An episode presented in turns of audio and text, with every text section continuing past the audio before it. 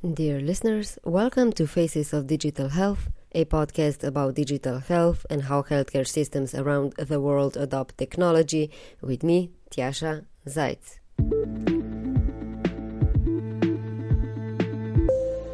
We covered many countries this year, from Taiwan, the UK, Canada, Spain, Germany, Israel, and more. A few years ago, I published an interview with Stefan Buttigieg, a digital health evangelist from Malta, who at the time said that Malta is a great test bed for digital health startups interested in entering Europe. In this episode, we'll revisit the island in a discussion with Ryan Grech, radiology registrar from Malta who works in the UK. Ryan talked about the benefits of running a digital health startup in Malta, made a few comparisons between healthcare in the UK and Malta, and also shared his views on telemedicine and digital health, since he's also the co-founder of Digital Health Malta. Ryan is among other things an advisor to the MedTech World Conference, which will take place between 17th and 20th of November live in Malta. To visit the conference, listen to the end of the discussion where Ryan shared how you can get a nice discount on your ticket. Next week, we'll finally start the series about digital health in the Nordics. So stay tuned and also visit our website www.facesofdigitalhealth.com.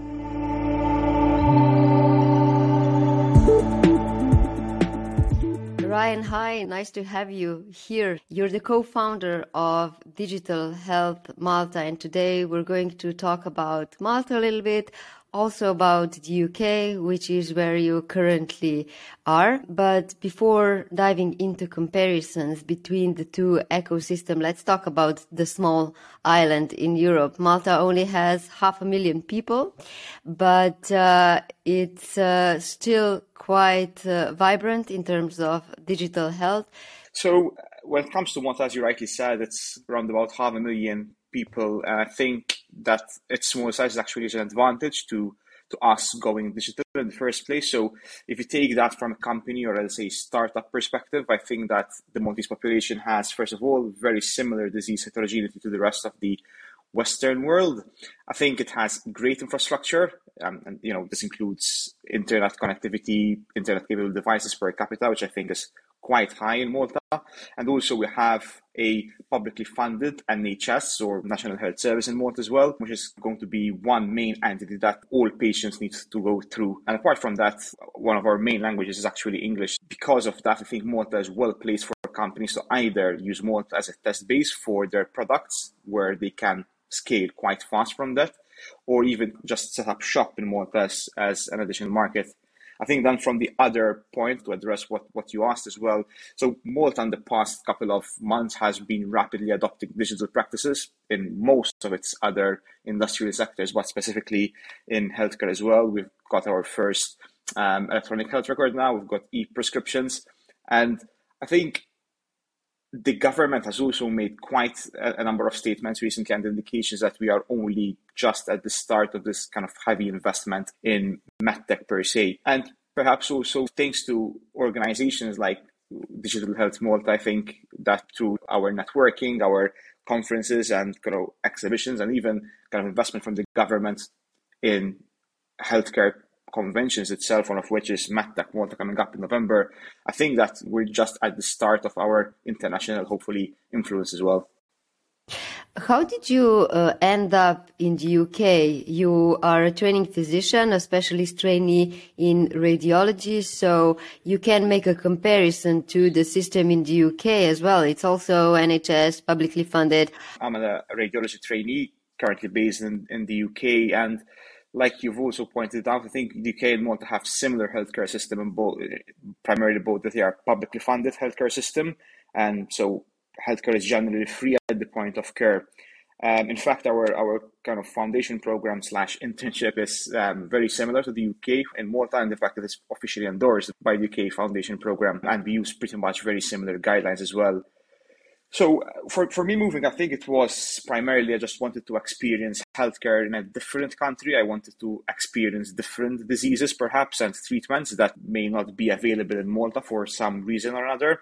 And admittedly, because of the similarities I've just mentioned, I think that the transition was not as shocking as, as, as I thought it was going to be. It was not really much of an adjustment, primarily because of the high level of healthcare that both countries provide and offer. I think that actually this whole experience and this whole transition has made me realize how important it is to try and standardize care globally. I, again, I, I think that technology can actually be an important key in standardizing care globally. Say, telemedicine, it offers the opportunity for someone who lives in a very remote region to have access to the same specialist that someone living in London does. So I think this transition and this comparison really has outlined to me delivery of care would be so much simpler if it's similar in different regions. I know that obviously some countries might not have the same resources as others, but I think it's something that we should push and strive to have as much as possible you know, this global standardization of care.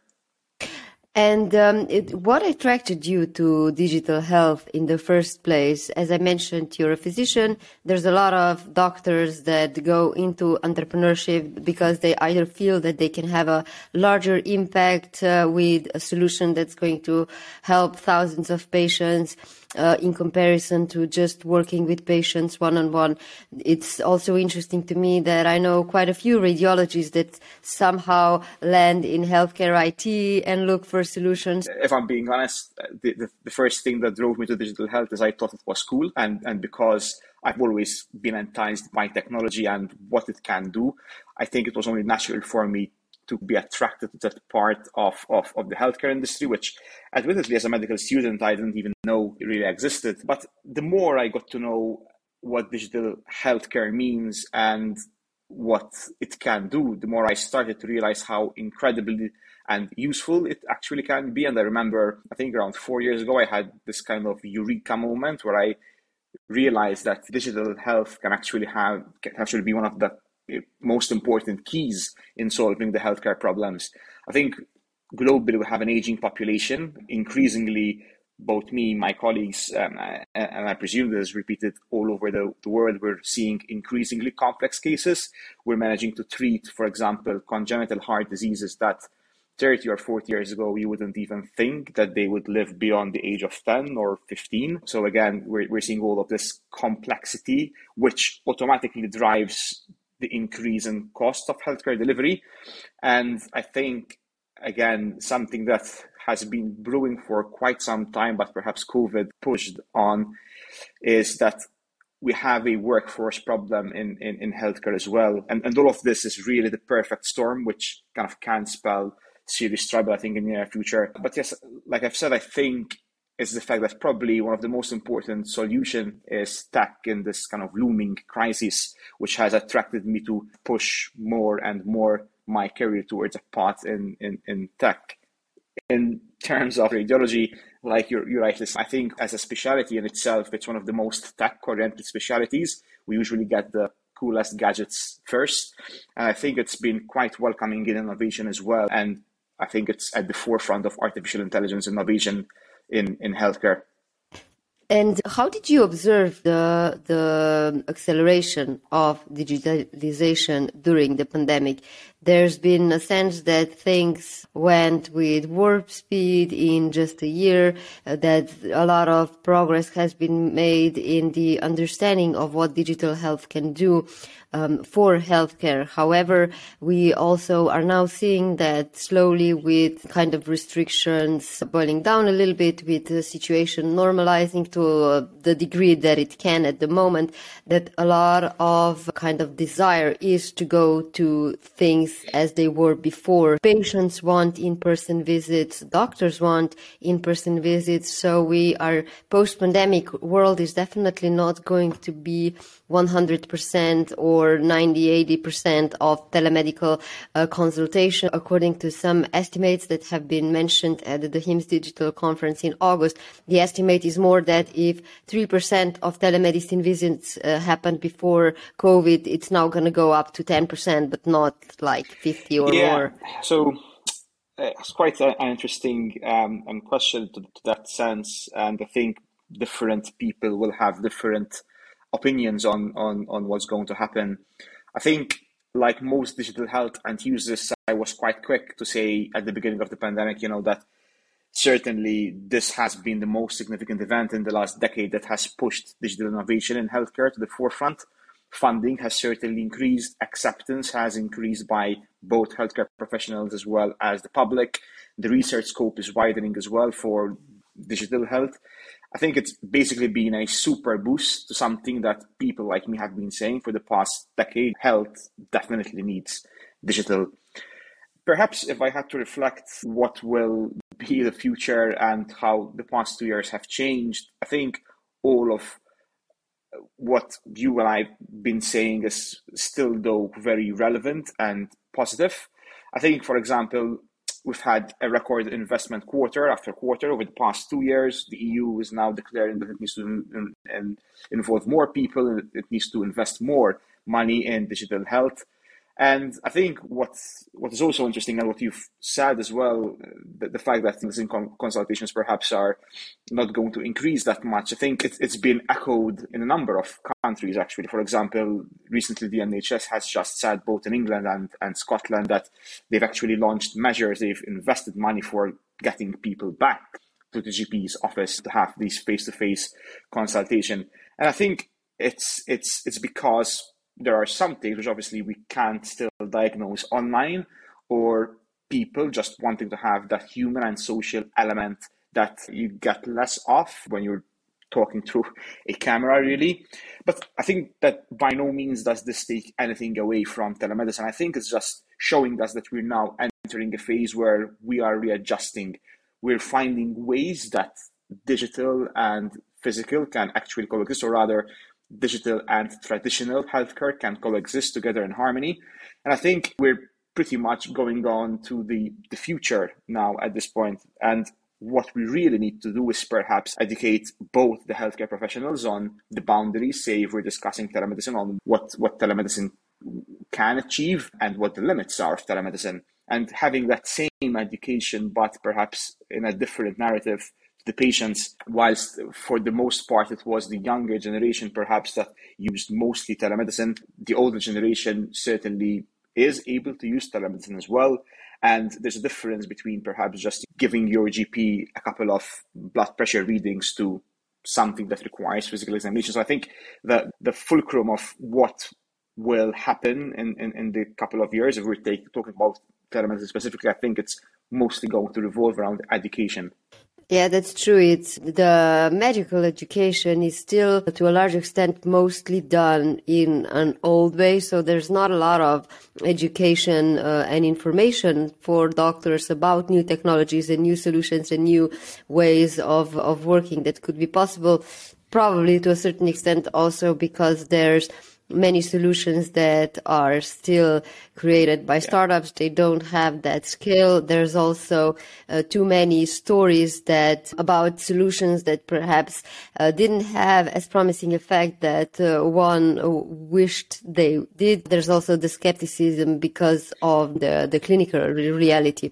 I did want to go back to what you mentioned before, and that is the potential of technology to aid the crisis with the workforce. So perhaps just a question regarding the observations that you saw in your clinical uh, practice, I guess the most often mentioned stories are about nurses either quitting their jobs or just uh, going to different locations be, because of various sorts of reasons. Yeah, healthcare around the globe is under huge uh, strains because of that uh, problem and the shortage is only expected to, to increase in the future. How do you see that problem and the the solutions that could address it? Certainly, the problem I think is we, we're just if I'm going to use medical terms, just literally taking the scab of the wound at the moment. I think probably if conditions don't change pretty much for for loads of people, then yeah, we, we might be getting more people exiting the medical career. And this is it's, it's not really about money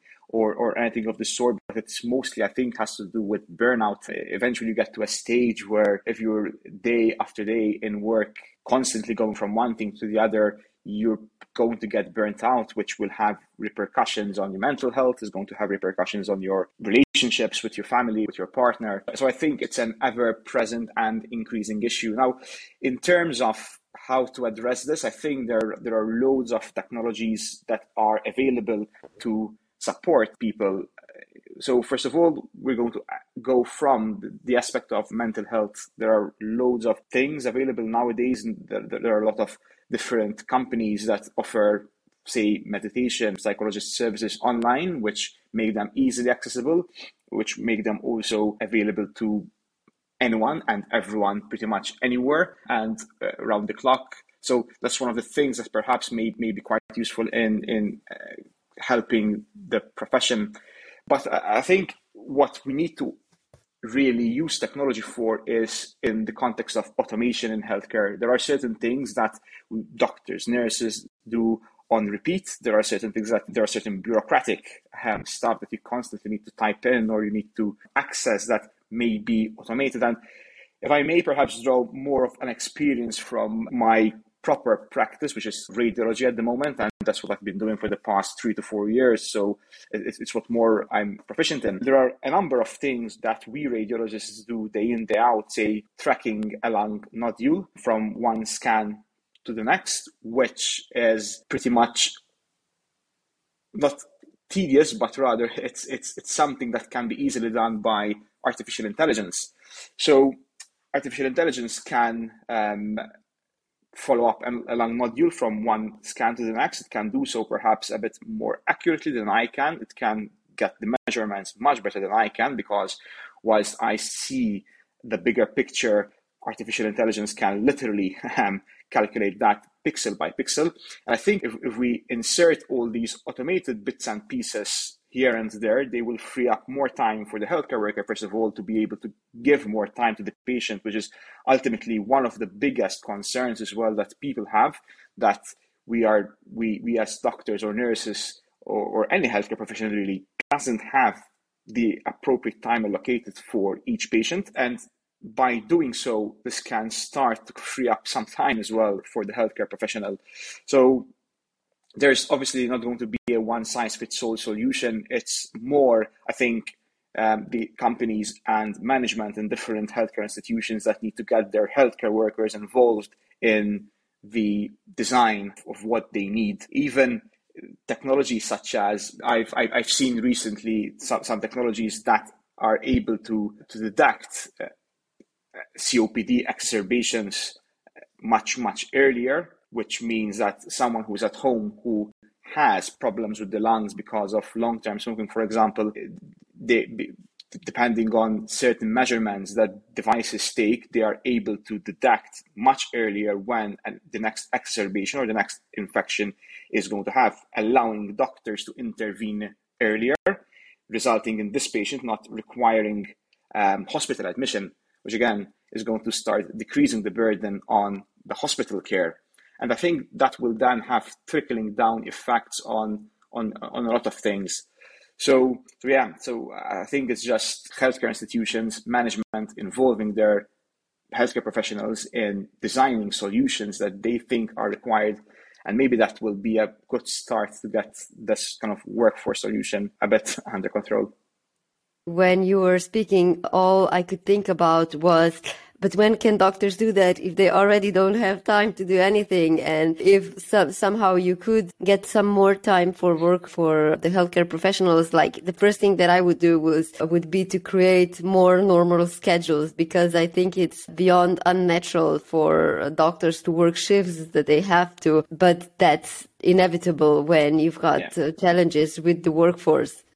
Yeah, yeah, yeah, indeed. And obviously, healthcare, unfortunately, is not like any other industry. Um, you need to be available 24 7 because a heart attack or a stroke doesn't really decide the time that it's going to happen. I want to also talk a little bit uh, about what kind of solutions and technologies are you most uh, optimistic about? Apart from being the co founder of Digital Health Malta, you are also helping out with the organization of the MedTech World Summit Summit, which will take place in Malta during the 17th and the 20th of November. You were the advisor to the program of this conference. So which topics would you highlight? Yeah, so like you said, I'm one of the advisors for the MedTech Summit, which will happen on the between 17th and 20th November this year in Malta. And I'm quite excited for the summit. It's my first in-person attendance to a conference since ages now. I think more than a year and a half. Quite, uh, you know, incredible. Never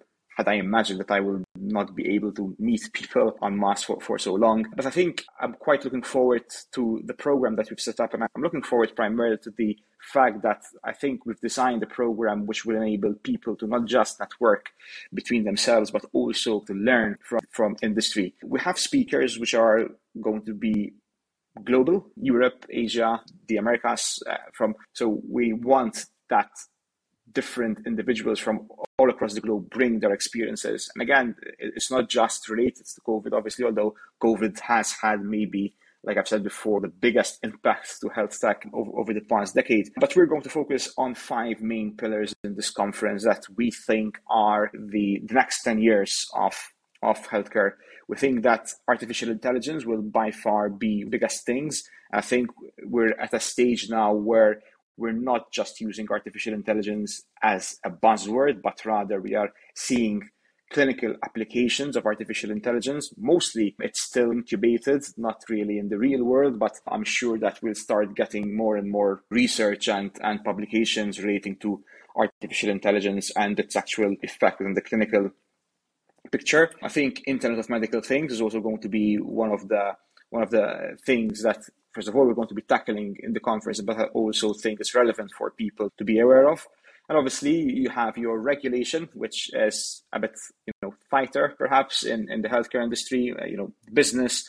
And we're also going to discuss our final pillar, the new healthcare pathway, which kind of, again, COVID might have pushed us earlier, if you want to see that way, um, into kind of your hybrid models, which are becoming a, a norm nowadays. We will also be having companies like Microsoft who will be in attendance, and Microsoft, what we're, we're working on a very interesting session with Microsoft, who will be streaming a live surgery through hardware and software, which I think is super exciting and again can be revolutionary in medical education. We'll also be having a startup competition on, on, on our second day, and that's just wonderful to see what these young companies all over the world are doing. Quite a lot of innovative stuff will, will be happening. And I think uh, as well, before I forget, I think Sigma, who will be hosting the conference, would also like to extend a 50% discount to your listener if they just write to us and include MedTech Summit in the heading along with the title of, of this podcast, then we'll be able to extend that discount. And again, we, we look forward for attendees from all over the globe to share their experience and network together after so long. You've been listening to Faces of Digital Health, a proud member of the Health Podcast Network. To learn more about the MedTech World Congress, find the link in the show notes. And stay tuned.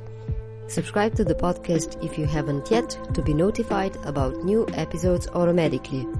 As mentioned in the beginning of the show, we're starting with a series about the Nordic countries next week.